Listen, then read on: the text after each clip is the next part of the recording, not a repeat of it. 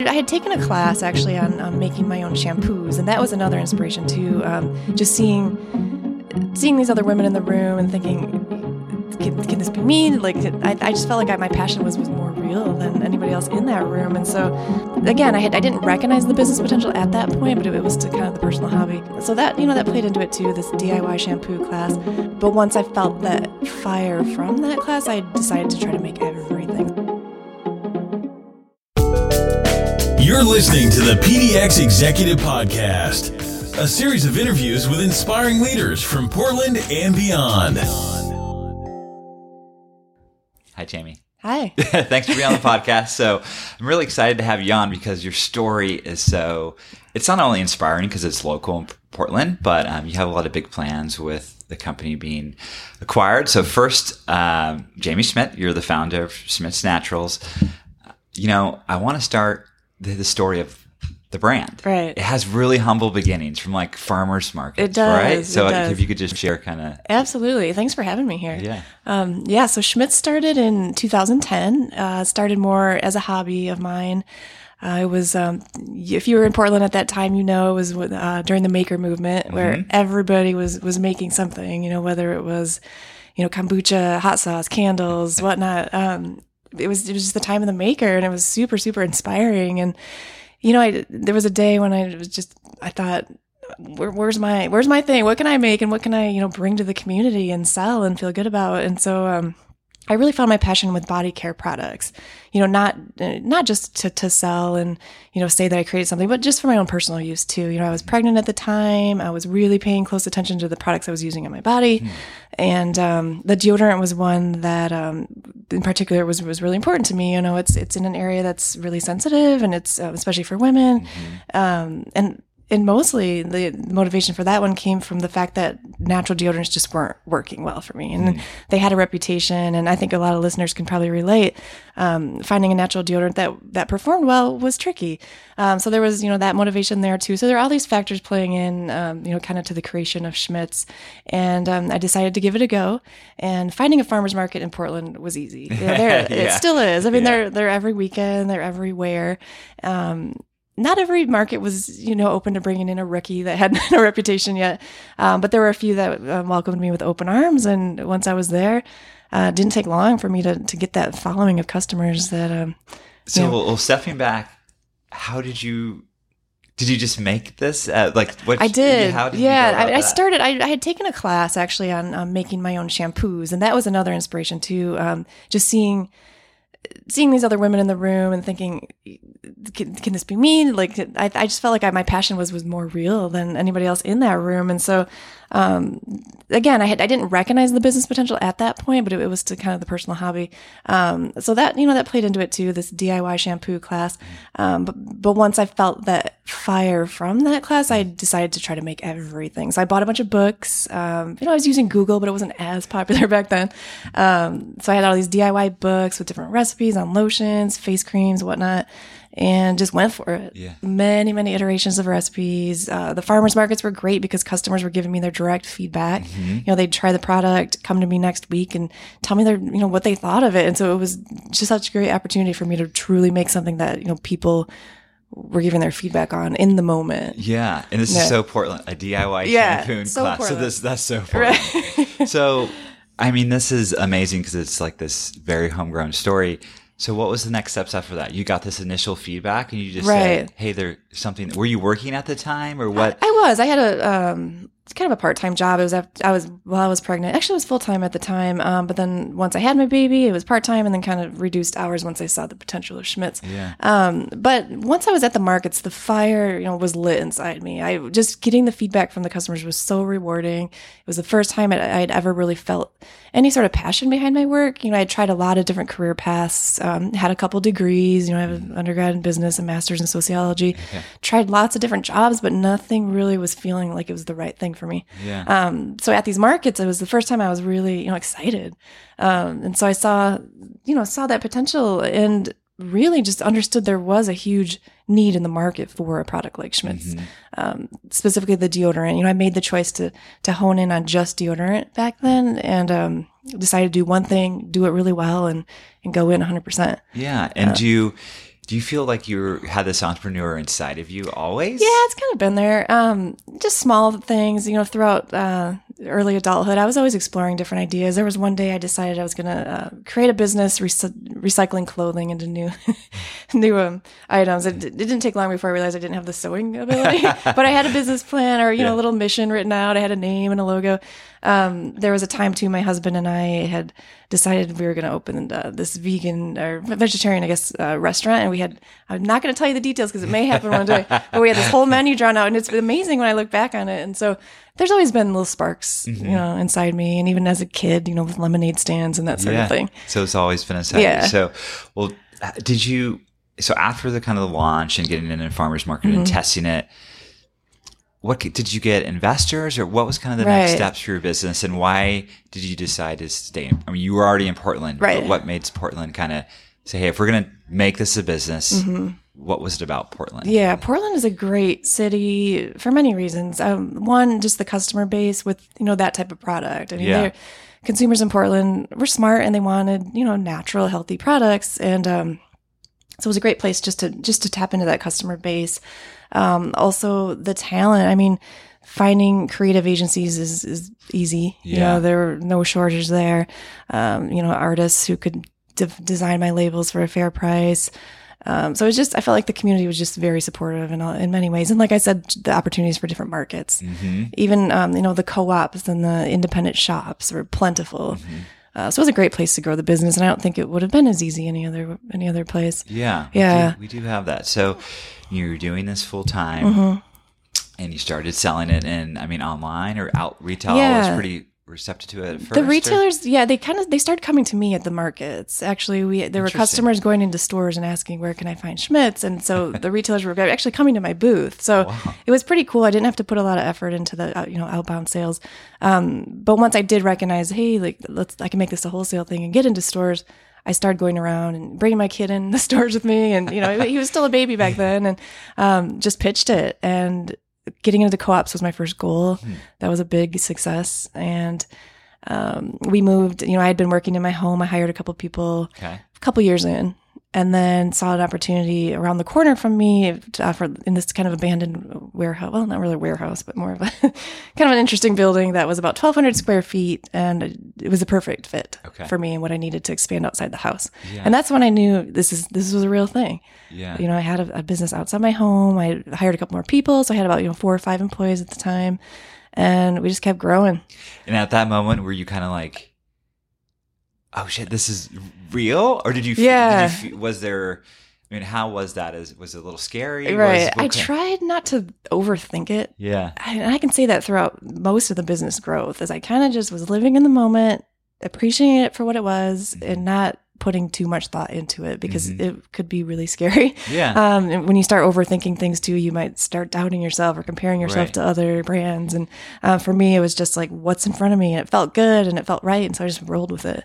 Yeah, you had this purpose. Right? Yeah. And so, well, how did you catch the attention of Unilever? Yeah, so that came um, recently, just in 2017. So I'll back up a bit um, in Schmidt's history. So it was around 2014, at the end of 2014, I had um, a business partner come into. His name's Michael. Um, he had expressed interest, and um, the two of us had very different things to offer the company. And so we joined forces and um, together had built uh, this brand even further over a couple years.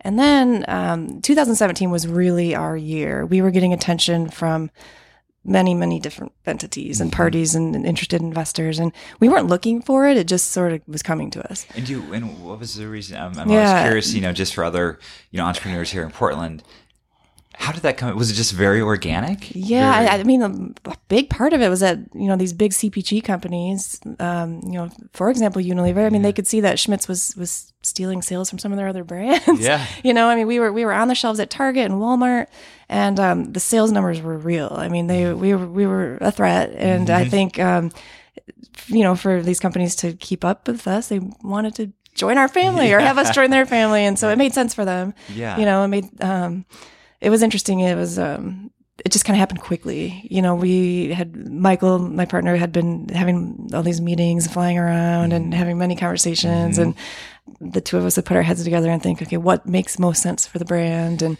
Take it to that next Yeah. level. And how at first were you a little kind of like, you know, this is my baby. I want to grow it. Yeah, I, of course there were many emotions around it, and I we worked so hard over the you know for me it was eight years of Yeah. just putting myself into this 100. percent um, And I think I was just at a point where I knew we needed more to really continue to compete, Mm-hmm. continue to take it to that next level, and you know make sure we were doing it the right way. I mean, we literally grew that company through bootstrapping, Yeah.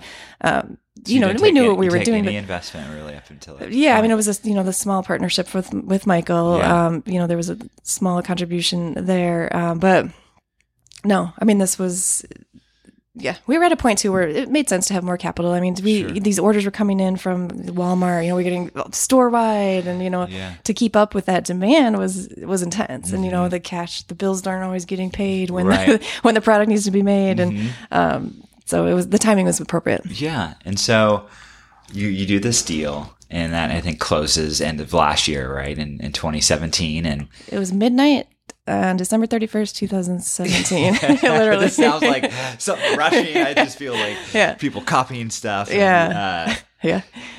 was that? I mean, was their team? I mean, it sounds like you and I were talking before this. Mm-hmm. They're you know they're generally want to get in this space because this is what consumers are looking for. So it sounds Right. Mm-hmm. like a really good partnership.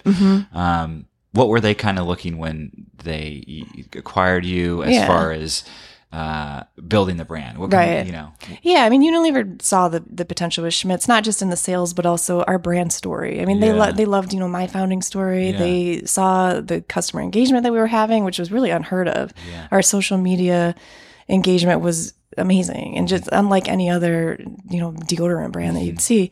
And um, so they knew they were buying all of that, Mm-hmm. you know. And we had a lot to offer. We had a very unique POV. We were um, really had developed into more of a lifestyle brand, which um, is not very common in the industry either. right? So So, you know, what's kind of the future of the the brand? I know Yeah. you still have uh, operations here in Portland. Mm-hmm. Um, are you guys looking to, you know, keep that here? Kind of staff some folks, or what? What's kind of Right. Yeah, I mean we're we're still growing. We have um, lots of plans for new products, and uh, yeah, there's um, some exciting things that are in the works Okay. that um, I'm Anything really you can share? Or not yet. this. Stay tuned if this this summer. Yeah, some something exciting is on its Okay. way, and um, there's more that we're developing. Cool. And yeah, I mean, there's unlimited potential. You know, now that we're with Unilever, we have greater access, you know, to Mm-hmm. distribution channels and supply chain and customer insights and all that. So Yeah. And I know you're currently one of your roles now is really, you know, being an ambassador for your namesake company and going around the mm-hmm. country. How has been the reaction to Portland? Like when you say, like I started this in Portland, I'm we're I'm kind of curious. You know, we're becoming this really growing entrepreneur community. Yeah. What are some folks around the country when you're meeting with other companies and the Targets, Walmart's of the world? Right. You know, what's kind of they they think? Of I that? think Portland gives it some cred for sure. I, it's cool. I feel proud to say, you know, it's, Yeah. we are a Portland brand. I just feel like it adds some kind of flair and Mm-hmm. excitement around the name. and people are kind of like, what's what's going on there? Um, yeah. it's coming. People are hearing more Right. about it. And so, Yeah, for sure. And then a lot of people sometimes they'll reference Portlandia. You know, like there's that whole image of still get that will Yeah. fade away probably in a couple of years, Yeah. but I still get it too. When I talk to other people back in New York, oh, is it just like Right. America? It's just like the show? Sure. Yeah. Um, Well, you know, the community here is pretty tight because it is Mm-hmm. still a kind of small town. So, are you, you know, part of an entrepreneur network or what's kind Yeah. of? And I know one of the things you eventually want to do is, you know, invest in other companies here. Um, so what's what's kind of Mm-hmm. that like? you know, I, I do have a little more time on my hands and um, a bit of cash to play with for, Uh-huh. you know, I'm, my goal really is to help really motivate other brands, you know, with my story and just show Yeah. them like what I did and that it, it is possible. And um, I think Portland is still the perfect place for that. You know, we're, the city's going through some changes, of course, but Yeah. I still think um, the potential here is huge. I mean, that maker movement was so strong back when I started the company, and I think it, it's still very alive today. And I personally want to tap into that and help um, boost these these other brands and see, Yeah. you know, how I can play a role in, in their success and their Yeah, and there's a couple big. Uh, what are the maker organizations? Yeah, here? Portland Made is a big one Yeah. that um, I've recently um, become more involved in. Mm-hmm. Really excited about the potential of that organization.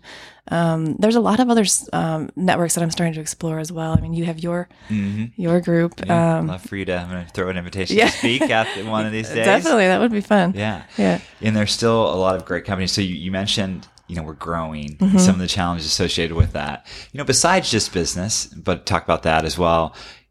Y- y- What are the pros and cons of our growth? In Portland. Yeah, Yeah. and just in general, I know, Yeah. I, you know, I live in the burbs. Yeah. kind of newly formed out there as well. Right. So, what do you see? Yeah, I see. I definitely see. You know, the side, both sides of the story. I I moved to Portland because it was a place to to live cheaply. Right Yeah, back. I guess it's been t- about twelve years now. Um, it was it had a reputation for being the place where twenty year olds go to retire Yeah, or something, yeah, yeah. something to that effect. And it's true, and I like that about the city because people could really embrace. Um, their true passions and take their time finding themselves and Right. you know i feel like that was really a strong selling point for a lot of the massive influx of people that were coming here. Um, but I also am very excited about all the growth that I am seeing. I think there's major opportunity for business and a major opportunity um, just for the city as a whole. I mean, it's yeah, it'll be interesting to see in you know, another couple of years, but. I think there'll always be that creative spirit here. Like I don't see that dying. I think as long as Portland continues to maintain, you know, access to these things like markets and street festivals and have opportunities, um, I'm, the housing is one that concerns me. I, I just really hope that we have continue to, or begin to offer, you know, lower income housing and Yeah, yeah, and I think I mean I'm like you, and I say this a lot when I interview people. Like we have this ethos here, Mm-hmm. And it's a great place, uh, not only to live and be creative, but really to start a business. Mm-hmm. Um, but the housing thing is an, is kind of a crucial uh, element because I'm talking to a lot of folks who are, are looking to hire people uh, in maybe other parts of the country move here, and they're Mm-hmm. having a challenge because it- you know, it's hard for him to find an actually affordable place to live. Right. Uh, like it was when I, I moved here 12 years ago as well. So Right. it was a little like get a cheap place, uh, Yeah. live with a few folks. So that that's a little bit of challenge, but I'm still extremely optimistic and bullish Right. on what we can we can do here. Too. Yeah. Well, where can folks, you know, find Mitz in your story? It's just your website, right? But, yeah, um, we have um, our website schmidtsnaturals.com. Um, we are all over social media. You know, Mm-hmm. we do a lot on Instagram, Facebook, um, and then I have my own personal Instagram, which has been fun maintaining, and that's um, just Jamie Schmidt twenty two. Okay. Um, I, I you know do a lot with Schmidt's on there, and then I also kind of have my own little passions that are Yeah. Yeah, And how's take that? over And I'm just real, real quick. How's that been? Because I'm, we're obviously this is great. Like this this social with uh, entrepreneurs. I think that's a great outlet to explore like their daily life. Is that. Yeah. as you've crossed that line from running like the social for your company to your personal Mm-hmm. kind of life and brand? You've, have you liked that? Have you Yeah. transitioned pretty seamlessly, or For sure. It definitely, once I had a little more time in my hands, I realized some of the things I just had been kind of putting on the back burner Yeah. that I was really missing. And I think one piece of advice that I would have for people growing their business is always maintain kind of that personal brand, mm. even though you're so busy and distracted by the mm-hmm. company. I think it's just nice to, you know, even if you're not posting on social all the time, just taking photos of of your developments and things that you've you're experiencing because I, I there's times when I'm like I wish I had more pictures from five years ago you know but I was so busy I didn't think about it so just documenting that and keeping track of time you know milestones and Yeah. that that sort of thing I think yeah, is, that is key. journey is so key. and that's what people, consumers and people want, right. Right. and later when you're able to step back and really like remember and think about it it's really fun to, to Yeah. have you know that stuff it's fun and oh gosh, Yeah. that was hard. right yeah well, well, Jamie, thanks so much. For being on thank you it was a pleasure